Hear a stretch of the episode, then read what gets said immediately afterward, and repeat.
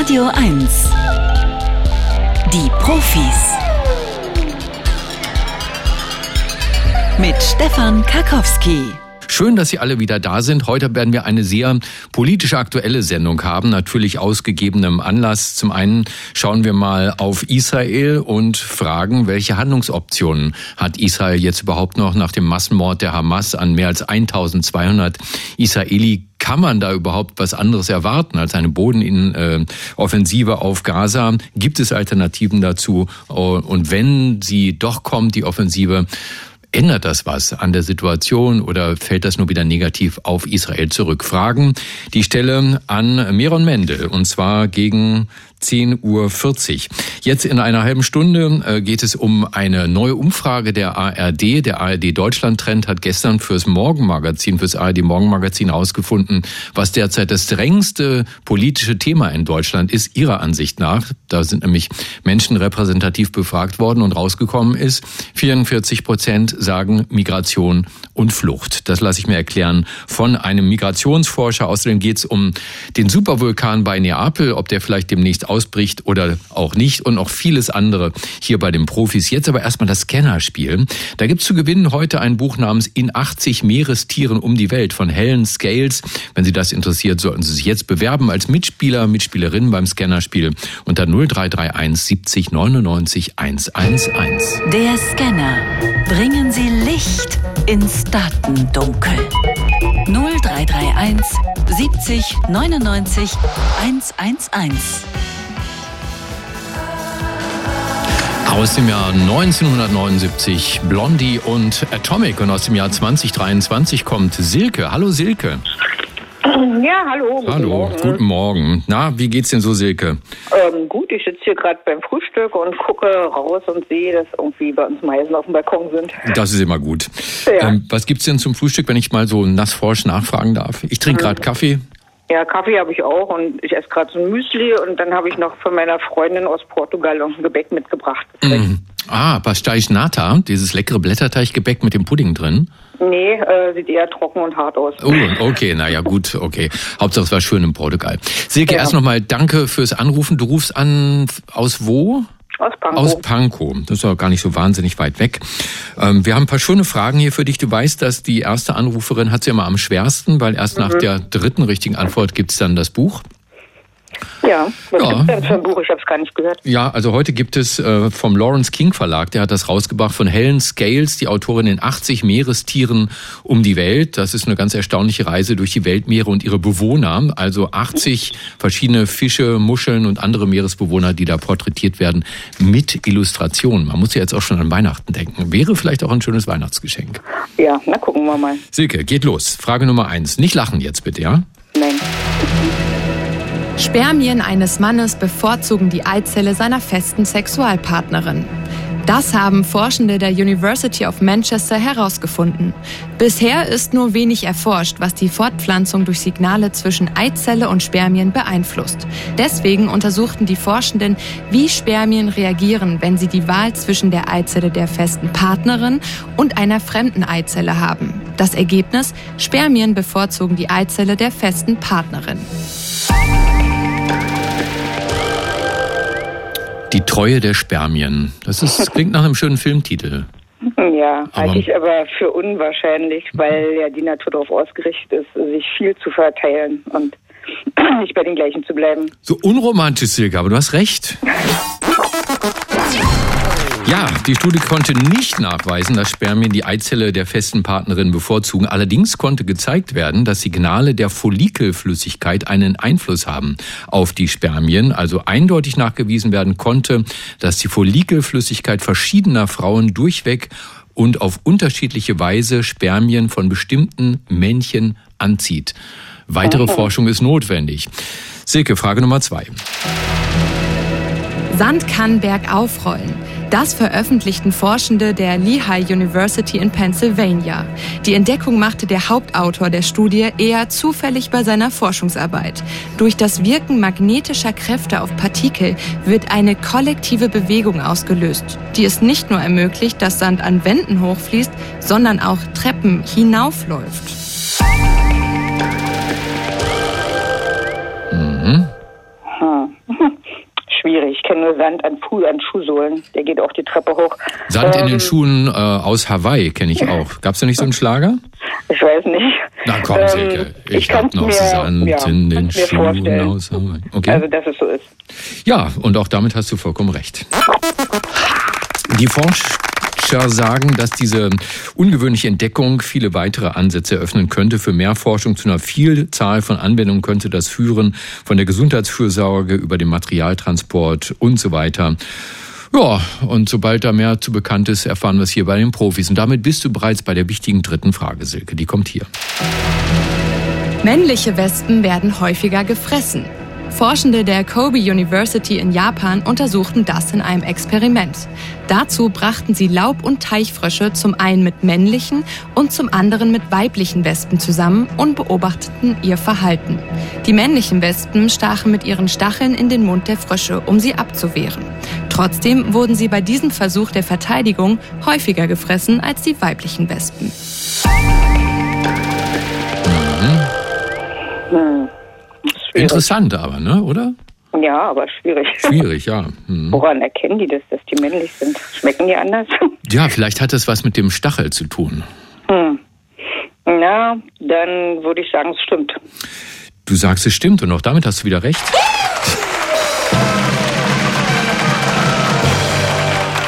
Das kam jetzt erst im Bauch heraus und äh, passte vollkommen. Im Gegensatz zu den weiblichen Stacheln, Achtung, setzen die männlichen Genitalstacheln kein Gift frei. Ja, das tut zwar weh, stechender Schmerz, aber äh, kein Gift. Die Ablehnungsrate der weiblichen Wespen durch Laubfrösche war deshalb wesentlich höher als die der männlichen Wespen. Und daher haben weibliche Wespen offensichtlich eine wirksamere Abwehr gegen Frösche als die Männchen. Silke, das war ein glatter Durchmarsch. Cool. Ne, Buch habe ich ja schon gesagt, was es gibt. Es ist wirklich ein tolles Buch mit vielen äh, Illustrationen, 200 Seiten, Hardcover. Schönes Buch, stellt man sich gern zu Hause hin. Aber ich mache dir jetzt noch ein Angebot, nämlich dieses. Der letzte Scan. Echte Profis gewinnen ein Jahresabo von Mare oder verlieren alles. Ja, du kennst die Regeln, du kannst jetzt aufhören, dann ist das Buch deins. Oder du spielst weiter, dann hast du am Ende Buch und Abo bei der richtigen Antwort oder beides verloren. Ja, oder Platz im Bücherschrank. Nee, ja. ich mach mal weiter. Weiter, gut. Ja. Hier kommt's. Partnerschaftliche Liebe spüren wir nur im Bauch. Wo sich Liebe körperlich abspielt, untersuchten Forschende der finnischen Aalto-Universität. Sie kategorisierten verschiedene Formen der Liebe und erstellten die erste Body Map, also eine Körperkarte der Liebe. Auf dieser Body Map verorten sie die Liebesempfindung in verschiedenen Körperbereichen. Mit dem Ergebnis, romantische Liebe spüren wir nur im Bauch. Wir haben also sprichwörtlich Schmetterlinge im Bauch. Ja, ich gebe zu, die Schwierigkeit der Fragen heute ist hoch. Ich würde einfach aus Erfahrung sagen, ja, das stimmt. Also nur im Bauch, da passiert sonst nichts weiter. Ach so, nur im Bauch. Mhm. dachte hauptsächlich. Nö, wir haben gesagt, partnerschaftliche Liebe spüren wir nur im Bauch. Nee, das stimmt nicht. Wo denn noch, Silke? Oh, überall. Im Herzen und überall und du hast schon wieder recht. Ja, tatsächlich. Die, ähm, diese Karten, diese Bodymaps, die die gemacht haben, die vereinen die subjektiven Empfindungen von über 500 Menschen. Die haben online gesagt, wie sie Liebe wahrnehmen und wo sie Liebe spüren. Und demnach spüren wir romantische, partnerschaftliche Liebe im ganzen Körper. Vor allem natürlich in den Genitalien, im Brustbereich, im Gesicht. Überall da fühlt sich's am stärksten nach Liebe an. Aber die Liebe zu Freunden und Familie, ja, mhm. ja, die spielt sich unserem Empfinden nach vorwiegend in Kopf und Brust ab. Und erst abstraktere Liebeskonzepte wie die Liebe zu Gott oder zur Natur, die verorten wir hingegen gänzlich im Kopf. Aha, das ja. ist spannende Forschung, ne? Meine Güte. Silke, danke, dass du bei uns warst. Grüße nach Pankow. Ja, danke. Da regnet es wahrscheinlich genauso scheußlich wie hier in äh, Potsdam-Babelsberg heute, ne? Ja, hat gerade aufgehört, aber sieht schon besser aus. Ich wünsche dir trotzdem ein ganz, ganz schönes Wochenende mit viel Radio 1. Ja, danke. Und du weißt, jetzt nicht auflegen, das ist das Wichtigste, ne? Alles klar. Silke, mach's gut. Ja. Ciao, ciao. Tschüss. Warum fragt Sie eigentlich nie jemand mal nach Ihrer Meinung? Ich meine, wenn Sie einer fragen würde, was ist für Sie derzeit das wichtigste politische Problem, um das sich die Politik vordringlich kümmern müsste, eines, was Ihnen total auf die Nägeln brennt, würden Sie dann wirklich sagen, die Zuwanderung von Flüchtlingen? Im Ernst? 44 Prozent aller Befragten haben diese Antwort gegeben. Im jüngsten ARD Deutschland Trend. 44 Prozent. Das ist eine Umfrage für das ARD Morgenmagazin gewesen. Mit weitem Abstand hält eine Mehrheit die Migration und Flucht für ein größeres Problem als Klimakrise, Energiesicherheit, die Kriege gegen die Ukraine und Israel oder ganz persönliche Sorgen wie die Inflation, hohe Mieten oder das Rentensystem. Und das möchte ich gern besser verstehen. Erklären lassen soll uns das Migrationsforscher Dr. Özgür Özvatan. Er ist Leiter der Integrationsforschung an der Berliner Humboldt-Uni. Herr Özvatan, guten Morgen. Guten Morgen, Herr Karkowski. Leider wurde ja bei der Umfrage nicht äh, gesagt, was für Sorgen es genau sind, die sich die Befragten machen zu Flucht und Migration. Haben Sie da eine Vermutung?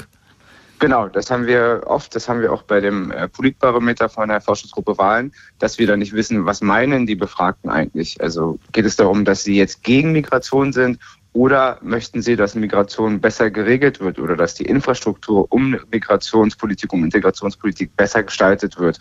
Und die Annahme ist natürlich, dass da eben nicht die Leute alle dagegen sind, sondern sie einfach eine bessere staatliche Lösung haben möchten. Also kann es theoretisch sein, dass sich in diesen 44 Prozent alle Gruppen treffen. Da sind die Migrationsgegner, die wollen am liebsten um Deutschland eine Mauer bauen. Da sind die Pragmatiker, die sehen, die Kommunen sind überlastet, die haben keinen Platz mehr. Und die Humanisten, die sagen, niemand ist illegal, wir brauchen ein humaneres Asylrecht, das den Menschen die gefährliche Flucht übers Mittelmeer erspart. Die alle könnten sich treffen in dieser Zahl? Absolut. Wir sehen das auch an den Zahlen beim äh, Politbarometer 2015 bis 2017. Da waren die Werte bei fast 90 Prozent äh, als wichtigstes Problem Deutschlands. Aber da ging es, da wissen wir natürlich aber auch, dass eine ganz große Bewegung in Deutschland war in der ehrenamtlichen Flüchtlingsarbeit. Dass ganz viele Menschen sich beteiligt haben an der ehrenamtlichen Flüchtlingsarbeit. Das heißt, die Menschen haben gesehen, dass das ein Problem ist und dass wir das jetzt anpacken müssen. Und ganz viele Menschen haben eben auch angepackt. Das heißt, ganz viele davon waren MigrationsbefürworterInnen die dann eben auch selbst angepackt haben und sich zivilgesellschaftlich organisiert haben. Nun sehe ich aber einen so starken Anstieg. Also im August war Zuwanderung Flucht noch bei 18 äh, Prozent, im September bei 25 und jetzt im Oktober sind es 44 Prozent der Menschen sagen, das ist das drängendste Problem. Woher kommt das? Haben Sie eine Antwort? Ja, wir haben ja, wir bewegen uns gerade in einer Situation, wo wir ähm, eine Migrationsmüdigkeit erleben in den Kommunen aber eben auch einen ganz großen Migrationsbedarf erleben. Das heißt, äh, die, die beispielsweise die Wirtschaftsweise Monika Schnitzer hat im Sommer nochmal klargestellt, dass dieses Land netto 400.000 äh, eine Zuwanderung von netto 400.000 Menschen pro Jahr benötigt, um sich aufrechtzuerhalten, damit die Dinge, die wir als selbstverständlich achten, dass die funktionieren, dass die Verwaltung funktioniert, dass der Arbeitsmarkt funktioniert. Das heißt, ähm, wir, wir haben eine ganz groß, einen ganz großen Bedarf für Migration, aber wir haben eben nicht antizipiert, dass das auch in den Kommunen Arbeit bedeutet, dass, das, dass da Ressourcen so verteilt werden müssen, dass die Kommunen das auch leisten können. Und hier sehen wir eben, dass die Kommunen sehr viel Druck erzeugen. Und das sind eben auch ganz, das sind ja dann lokale Menschen, die das alle mitbekommen, dass eben die lokale Verwaltung das gerade nicht stemmen kann. Und da äh, entsteht dann eben diese Problemwahrnehmung. Und das ist dann tatsächlich auch ein Problem. Das muss man natürlich ganz klarstellen, dass wir da das nicht antizipiert haben als Gesellschaft und jetzt eben der, der Schuh drückt und wir eben schauen müssen, wie können wir das so schnell wie möglich regeln. Und dann gibt es natürlich eine Partei, die ein ganz klares migrationspolitisches Profil hat, die AfD, die sagt, naja, wir sehen hier, dass das eben äh, zum Scheitern verurteilt ist und das ist eben das Angebot, das sie bieten. Und diese Partei lebt von der, von der Problemwahrnehmung der Migrationspolitik. Wir brauchen eben aber jetzt auch auf der anderen Seite ein ganz, eine, eine andere Partei vielleicht oder eben die bestehenden Parteien der demokratischen Mitte, die auch ähm, eine klarere migrationspolitisch befürwortende Position einnehmen. Hm. Ähm, Sie haben es gesagt, in Brandenburg ist die AfD in Umfragen bereits mit Abstand stärkste Kraft. Im Bund hat sie bei der ARD-Umfrage einen neuen Höchstwert erreicht, 23 Prozent. Und dieser Anstieg, der korreliert natürlich mit der Zahl derjenigen, die in Flucht und Migration die drängendsten Probleme sehen. Wie berechtigt sind denn die Sorgen der Menschen überhaupt? Ich meine, sind Migration und Flucht für das Leben jedes Einzelnen von uns, auch für AfD-Wähler, Wähler wirklich bedrohlicher als die Klimakrise, Kriegsfolgen und die steigenden Preise und Mieten? Nein, also, also Zuwanderung ist keine Bedrohung für diese Gesellschaft. Unsere Gesellschaft lebt von Zuwanderung. Wir, wir haben diesen großen Migrationsbedarf. Wir sehen das in allen äh, Sektoren des Arbeitsmarkts. Äh, wir sehen das für Hochqualifizierte, wir sehen das für Niedrigqualifizierte, wir sehen das sogar für unqualifizierte Menschen. Also wir brauchen auch unqualifizierte Menschen. Dieses Land äh, spricht seit 20 Jahren vom demografischen Wandel und jetzt spüren wir den demografischen Wandel. Trotzdem müssen wir natürlich eine Infrastruktur schaffen, sodass Menschen vor Ort nicht das Gefühl bekommen, hier ist gerade alles am kaputtgehen. Mhm. Das heißt, wir müssen eben Ressourcen so äh, verteilen, dass die Kommunen das auch leisten können, dass sie eben Personal haben in der lokalen Verwaltung, sodass äh, Anträge bearbeitet werden können. Und all das kulminiert gerade. Alle, die Menschen bekommen gerade das Gefühl, dass ihre Verwaltung vor Ort, dass beispielsweise Digitalisierung nicht voranschreiten kann, weil es jetzt eine äh, höhere, dass es, weil es jetzt höhere Zuwanderungszahlen gibt, die es ja tatsächlich auch nicht gibt. Also es ist empirisch nicht so, dass wir höhere Zuwanderungszahlen haben. Wir haben eben mit dem Angriffskrieg von Russland auf die Ukraine ähm, mehr als eine Million Menschen aufgenommen aus der Ukraine im vergangenen Jahr. Und auch das äh, erzeugt das Gefühl, dass wir jetzt auf einmal viel mehr Zuwanderung hätten und viel größere Probleme hätten. Es ist aber eben eher das Problem, dass wir nicht die Ressourcen so verteilt haben und nicht davon ausgegangen sind, dass wir diesen demografischen Wandel haben werden, wo eigentlich klar war, dass wir ihn haben werden.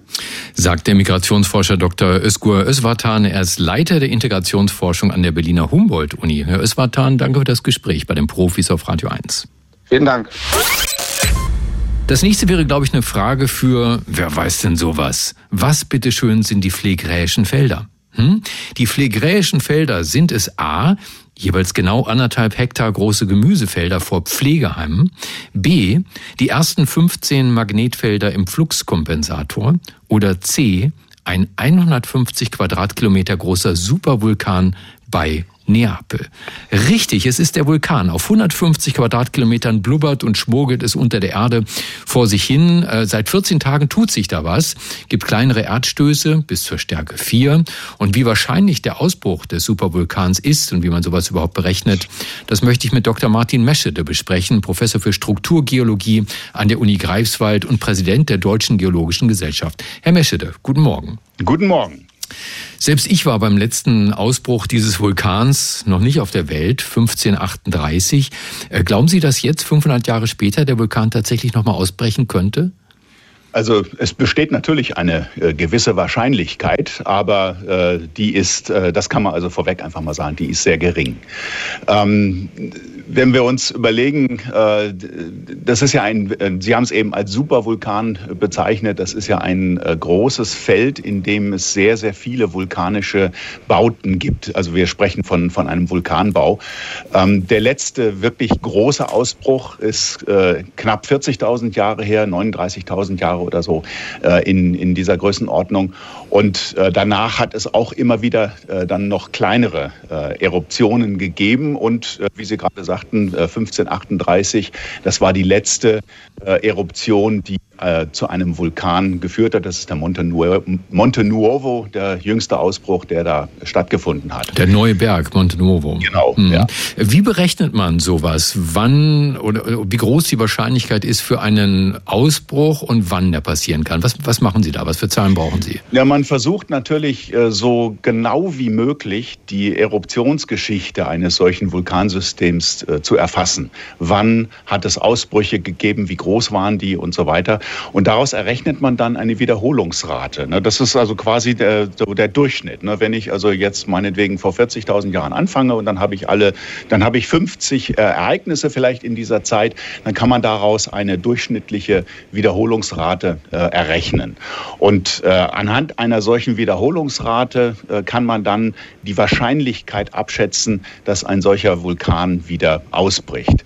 Ja, die Wahrscheinlichkeit ist natürlich, äh, ja, das ist etwas, ähm, was man immer äh, wirklich unter dem Aspekt betrachten muss.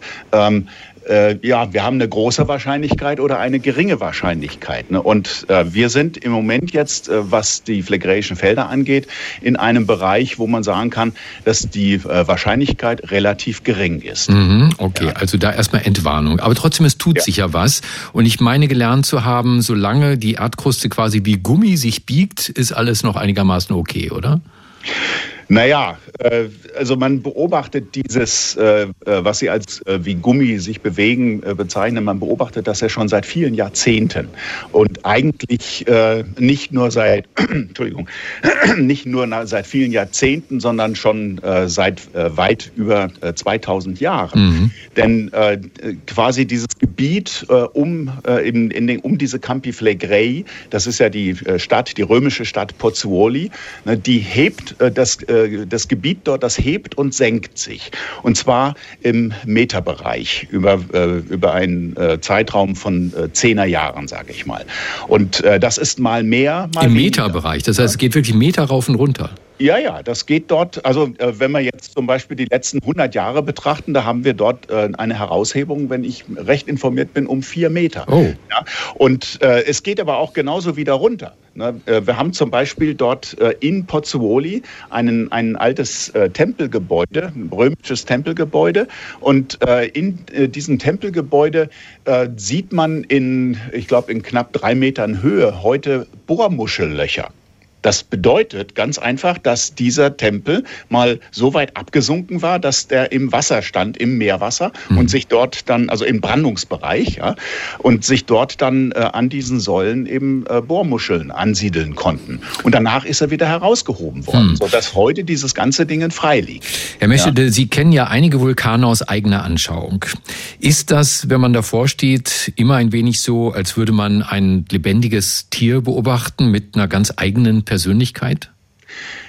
Kann man so sagen, ja. Und äh, das ist äh, genau richtig, was Sie sagen. Äh, jeder Vulkan, wirklich ausnahmslos jeder Vulkan ist eine eigene Persönlichkeit. Ja, so wird es auch von den Vulkanologen betrachtet. Denn ähm, das sind immer äh, die, die ganz lokalen Umstände, die dann bestimmen, um was für einen Typ von äh, Vulkan es sich behandelt. Ne? Das ist schon äh, unterschiedlich, wenn man bloß mal gerade die Campi Flegrei mit, mit, dem, ähm, ähm, mit dem nahegelegenen Vesuv vergleicht. Das sind zwei völlig unterschiedliche Typen, obwohl sie ganz nah beieinander liegen. Ne? Das heißt, man muss also ganz genau gucken, ähm, was für ein Magmatyp ist das, äh, an welcher Stelle äh, liegt dieser Vulkan im Zusammenhang mit äh, plattentektonischen Grenzen zum Beispiel. Also, und da macht eben jeder Vulkan wirklich sein äh, eigenes Ding und insofern ist jeder Vulkan da tatsächlich auch eine eigene Persönlichkeit. Also auch wenn sich gerade was bewegt unter den phlegräischen Feldern bei Neapel, es ist höchst unwahrscheinlich, dass der Supervulkan demnächst ausbricht und das haben wir gehört von Dr. Martin Meschede. Er ist Professor für Strukturgeologie an der Uni Greifswald und der Präsident der Deutschen Geologischen Gesellschaft. Herr Meschede, danke für das Gespräch bei den Profis auf Radio 1. Ja, ich danke Ihnen. Schönes Wochenende. Israel könnte in jedem Augenblick jetzt beginnen mit einer Bodenoffensive gegen die Terrororganisation Hamas im Gazastreifen. Die hatte genau heute vor einer Woche mehr als 1200 Zivilisten in Israel regelrecht abgeschlachtet im größten Judenmord seit dem Holocaust. Israel wird sich dagegen wehren. Nur wie kann es das? Die Hamas erpresst das Land mit mehr als 100 Geiseln. Der moralische Druck der Weltöffentlichkeit wird steigen mit jedem toten Palästinenser. Und selbst wenn alle Hamas-Führer tot sind, der Gazastreifen, das bleibt für Israel ein Problem. Fragen wir einen Profi, der sich lange schon mit der ganzen Nahostproblematik beschäftigt, Dr. Meron Mendel. Er ist Direktor der Bildungsstätte Anne Frank und Professor für transnationale soziale Arbeit an der Frankfurt University of Applied Sciences. Herr Mendel, guten Morgen. Hallo, guten Morgen, Herr Krakowski. Von allen Handlungsoptionen, die Israel jetzt hat, kennen Sie eine, die nur gerecht wäre? Also Israel steht vor einer unmöglichen Wahl. Also äh, egal welche Option äh, Israel entscheidet, und die sind auch, muss man sagen, nicht äh, viele Optionen, die sind schlechte Optionen. Und also man sagt so zwischen Pest und Cholera wäre eine gute Beschreibung, die zu entscheiden, ähm, dann die Militäroperation, also den Krieg zu stoppen und ähm, das ähm, in der Situation zu bleiben, ist eine eine verheerende Option für Israel, weil das wäre ein Signal für alle Feinde Israels an der nordisch, äh, nordischen Grenze, für die Hisbollah, für Iran, dass, äh, dass Israel nicht reagiert auf, äh, auf so eine, eine beispiellose Massaker. Auf der anderen Seite mit Militär äh, in eine Bodenoffensive nach Gaza einzudringen, ist äh, ebenfalls eine sehr schwierige Option Äh, die, der Hamas hat der, das äh, schon länger vorbereitet mit, äh, mit vielen Tunneln und, äh, und viele äh, äh, Überraschungen, dass die israelische Armee erwartet, wenn sie dann mit Bodentruppen dahin kommen und der Kampf von Haus zu Haus in Gaza wird blutig vor alle Seiten. Von daher, äh, ich beneide nicht die Entscheidungsträger in Israel in dieser Zeit. Es heißt, die Hamas habe genau das im Kalkül gehabt, dass sie genau wusste, dass Israels Armee reagieren muss auf den Tod von mehr als 1200 Zivilisten, hart zuschlagen muss und dass dann die Weltöffentlichkeit wieder einmal an der Seite der Palästinenser steht. Glauben Sie, das gibt es, dieses Kalkül? Ja, das ist absolut. Also man sieht, äh, Israel hat gestern äh, Zivilbevölkerung am nördlichen Teil vom Gazastreifen vorgewarnt und hat sie da gemahnt, sich äh, innerhalb von 24 Stunden in äh, Richtung äh, der südliche Teil von Gaza zu, äh, zu flüchten, damit sie nicht von, der, von den Gefechten betroffen werden. Die Hamas, das sind bestätigte Berichte inzwischen, verhindert, dass die, dass die Zivilisten ihre Häuser verlassen. Also der, die Hamas nutzt ganz bewusst, das ist, das ist äh, ihre Strategie, die Zivilisten als äh, menschlicher Schutz äh, vor, vor, vor ihre äh, Terroristen. Und also im Endeffekt, die, die Hamas wünscht sich so viel, natürlich jüdisch-israelische Opfer, aber auch so viel wie, wie es geht, auch palästinensische Opfer, damit, äh, damit die, diese Radikalisierung innerhalb der palästinensischen Gesellschaft noch stärker wird der, der Hass wächst und von solange, wenn die, wenn die Hass wächst, dann äh, ist auch die Radikalisierung und die Hamas die große Profiteur dafür, davon. Die Palästinenser selbst werden immer so als, ja, als Schachfiguren im Grunde genommen beschrieben, die hin und her geschoben werden zwischen Israel und der Hamas. Dass es dort mal einen Aufstand geben könnte gegen die Politik der Hamas, die ja dem Land extrem schadet, glauben Sie nicht? Ja, leider ist es so, dass äh, schon über Generationen dieser Hass äh, gewachsen ist. Also es beginnt in, in Schulbüchern und in Kindergarten und Kinder, die von, von praktisch als Babys schon äh, dafür erzogen werden, Martyrer zu werden, wenn sie, äh, wenn sie groß sind, also als Lebensziel. Wir haben es gesehen, dass äh, das ist nicht nur die Hamas-Terroristen, sondern wenn wenn ein 22, 22 äh, junge Frau, eine Deutsche, die äh, entführt wurde und schwer verletzt durch Pickup-Truck, halbnackt durch die Straßen von Gaza geführt wurde, haben, hat die, äh, sind die, äh, das Mob, die Menschen da auf der Straße bejubelt, sie haben sie bespuckt. Dann sieht, dass die, dieser Hass sehr stark in breite Teile, ich sage nicht alle, aber breite Teile der palästinensischen Bevölkerung, gerade in Gazastreifen, sehr, Streifen sehr, sehr verwurzelt mhm. ist. Und äh, ob sie dann, dann irgendwie dann die Kräfte, die, diejenigen, die eine andere Ansicht haben, die eine, eine friedliche Zusammenleben wünschen, ob sie jemals in der Lage sind, die, die radikale Kräfte zu überwinden, das scheint mir aktuell leider nicht sehr realistisch. Und selbst wenn es der israelischen Regierung und der Armee gelingt, die Hamas stark zu schwächen, alle sagen, ganz ausschalten wird man die Hamas nicht können, aber sie stark zu schwächen durch eine Bodenoffensive, das eigentliche Problem ist ja dann noch nicht gelöst. Glauben Sie, dass die Regierung Netanyahu einen Plan hat für die Zeit danach? Also ich glaube, dass die Regierung Netanyahu aktuell äh, überhaupt keinen Plan hat. Und ich hoffe sehr, dass die Regierung Netanyahu auch nicht am, äh, an der Macht bleibt, nach der, nachdem die, äh, der Krieg vorbei ist. Äh, die, die Stimmen in der israelischen Gesellschaft äh, sind sehr, sehr deutlich. Schon vor dem Krieg, aber jetzt sowieso nach diesem, Polit in diesem immense politische Desaster. Und äh, dass die, die Regierung und in allererster Stelle Netanyahu muss weg. Ähm, also die, aber die Frage, die strategische Frage, wie mit Gaza weitergeht, ist, äh, ist bleibt weiter eine ungelöste Frage. Also den zwei Millionen Menschen, die in sehr schwierige Lebensbedingungen leben, große Arbeitslosigkeit, äh, abgeriegelt von der Welt. Das ist ein humanitäres Problem und das ist ein, äh, ein Problem auch der, der Weltgemeinschaft. Ähm, also wir müssen sehen, ob dann irgendwie nach dem Krieg die, die Möglichkeit gibt, ein, mit, mit jemandem dort zu kooperieren, die nicht nur Hass und Gewalt Zivilschutz und jemand, der auch Interesse hat, dass die Zivilbevölkerung vor Ort ihr Leben ver verbessern, dass in, dass in Gaza auch äh, mehr Arbeitsmöglichkeiten gibt und äh, und mehr, äh, mehr Verbindung mit der Außenwelt. Wenn, wenn, man, wenn man dort vor Ort so einen Partner findet, dann muss alles getan werden, sowohl aus der Weltgemeinschaft als, als auch der Stadt Israel, genau diese Kräfte zu unterstützen. Dr. Miron Mendel, Direktor der Bildungsstätte Anne Frank und Professor an der Frankfurt University of Applied Sciences. Danke für das Gespräch bei den Profis auf Radio 1. Vielen Dank.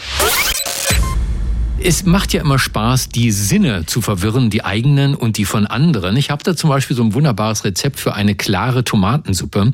Da bindet man die roten Farbpigmente in der Tomatensuppe mit Ei und kann das Ganze dann durch so Küchentücher auswringen. Rauskommt eine ganz klare Suppe, die aber ganz intensiv nach Tomate schmeckt. Da sind die Leute meist verwirrt und wundern sich, wo kommt das denn jetzt her? Jetzt gibt es eine Studie, die sagt, so viel Aufwand ist gar nicht nötig. Es reicht, wenn wir an einer Zitrone riechen und die Welt um uns herum färbt sich gelb. Also ich vereinfache das jetzt natürlich. Die ganze Studie gelesen hat einer, der sich sehr, sehr gut auskennt mit Bullshit. Und ich vermute mal, diese Studie ist nicht weit davon entfernt.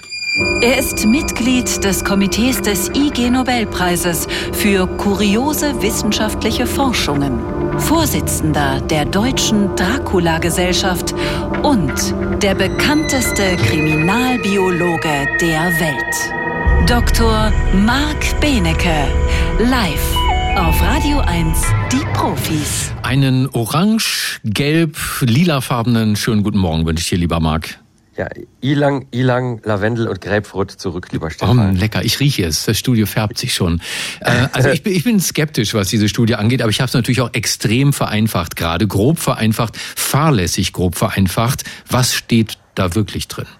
Also du hast es sogar gut vereinfacht, äh, fahrlässig hin oder her. Es ist schon richtig, was du sagst. Äh, und Bullshit ist natürlich in der wissenschaftlichen Welt so eine Sache. Es ist in der größeren wissenschaftlichen Zeitschrift veröffentlicht. Ich würde mal sagen, die äh, Effekte sind schwach, sagen wir so. Also was sie gemacht haben ist, sie haben sich gefragt, es gibt ja Leute, die zum Beispiel Synästhesie haben. Also die können dann zum Beispiel, meinetwegen, wenn sie eine Farbe sehen, einen Geschmack damit verbinden und vieles mehr. Und jetzt haben die Kollegen und Kolleginnen von den Universitäten Liverpool und University of Cambridge mal alles zusammengesucht, was es dazu gibt und haben festgestellt, auch die Menschen, die nicht Synästheten und Synästhetinnen sind, verbinden zum Beispiel Temperatur mit Farben, Geräusche mit Geschmack oder die Tonhöhe damit, in welcher Höhe man einen, einen Schalter einzeichnet. Also je höher der Ton ist, umso höher wird der Schalter eingezeichnet. Da haben sie gesagt, das probieren wir jetzt mal aus und machen den Raum total dunkel, ähm, entfernen alle Gerüche mit diesen, mit diesen Corona-Luftreinigungsgeräten und dann spülen wir in diesen Raum sozusagen mit so einem Diffuser spülen wir dann äh, Gerüche rein, nämlich Karamell, Kirsch, Kaffee, Zitrone und Pfefferminz. Und dann kriegen die Leute die Aufgabe,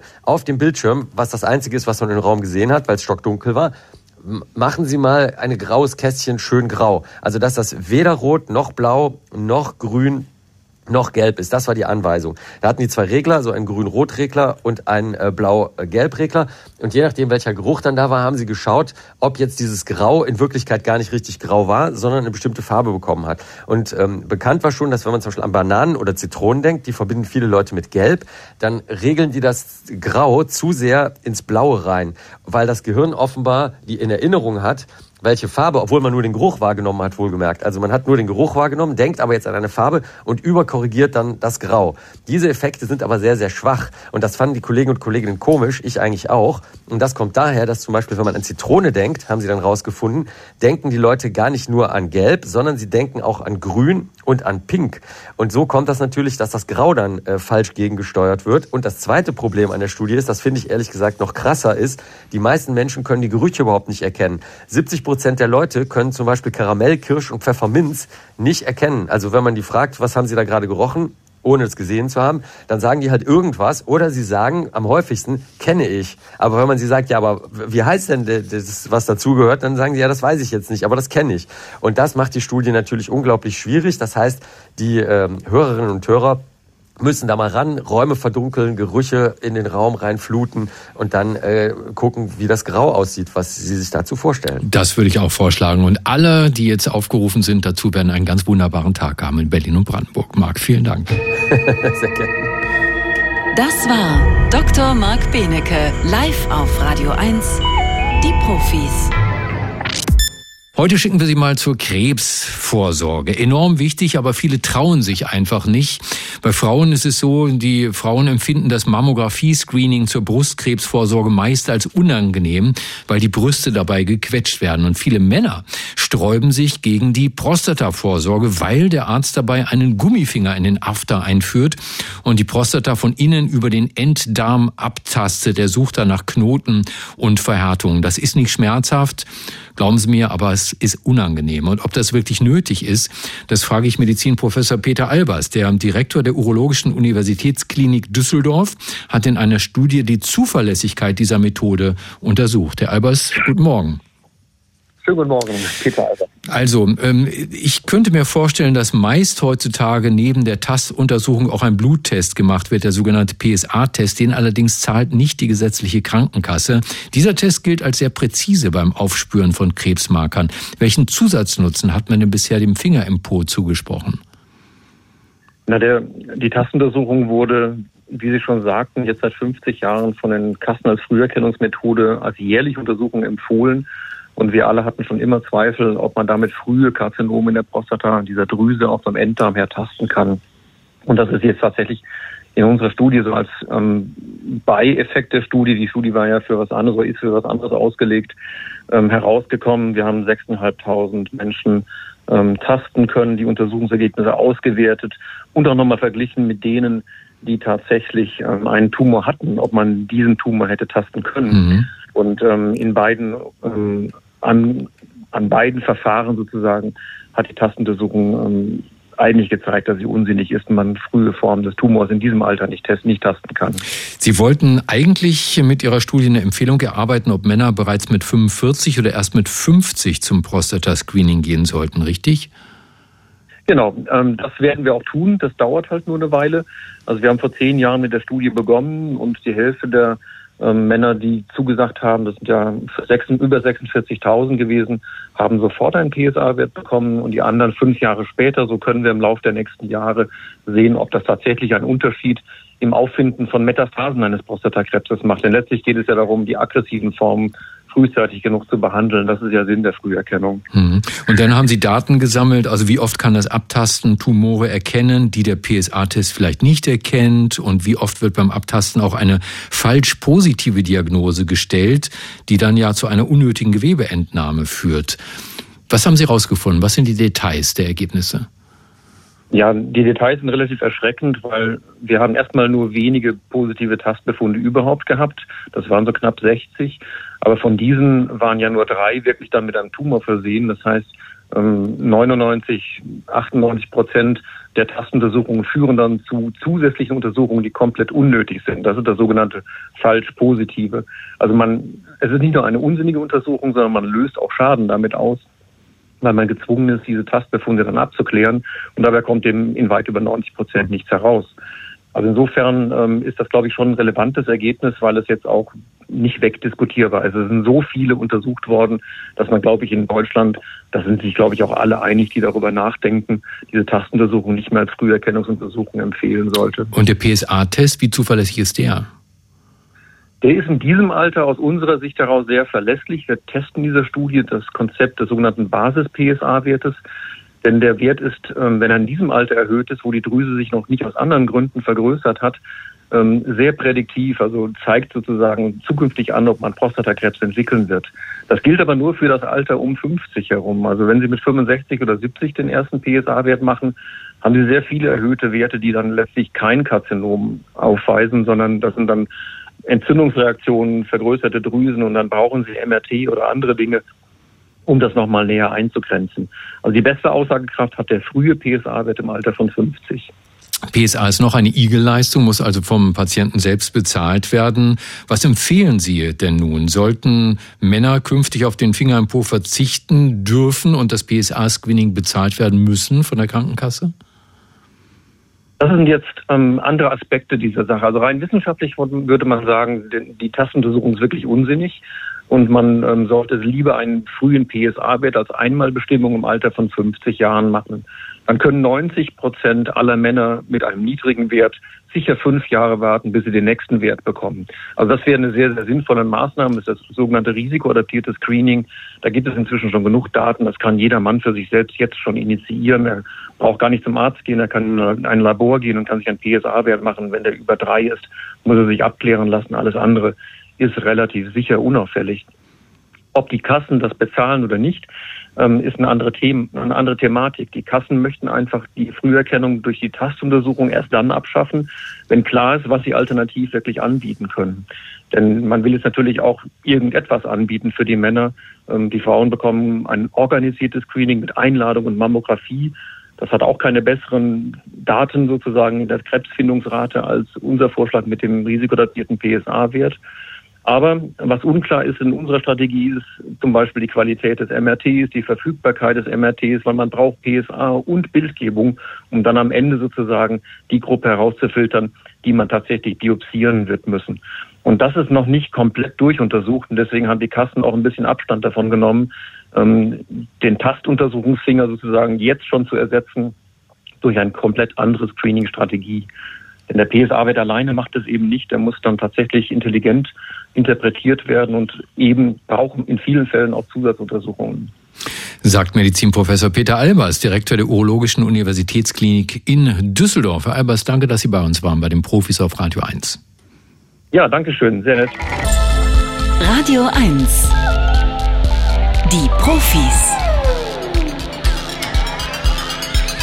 Mit Stefan Karkowski.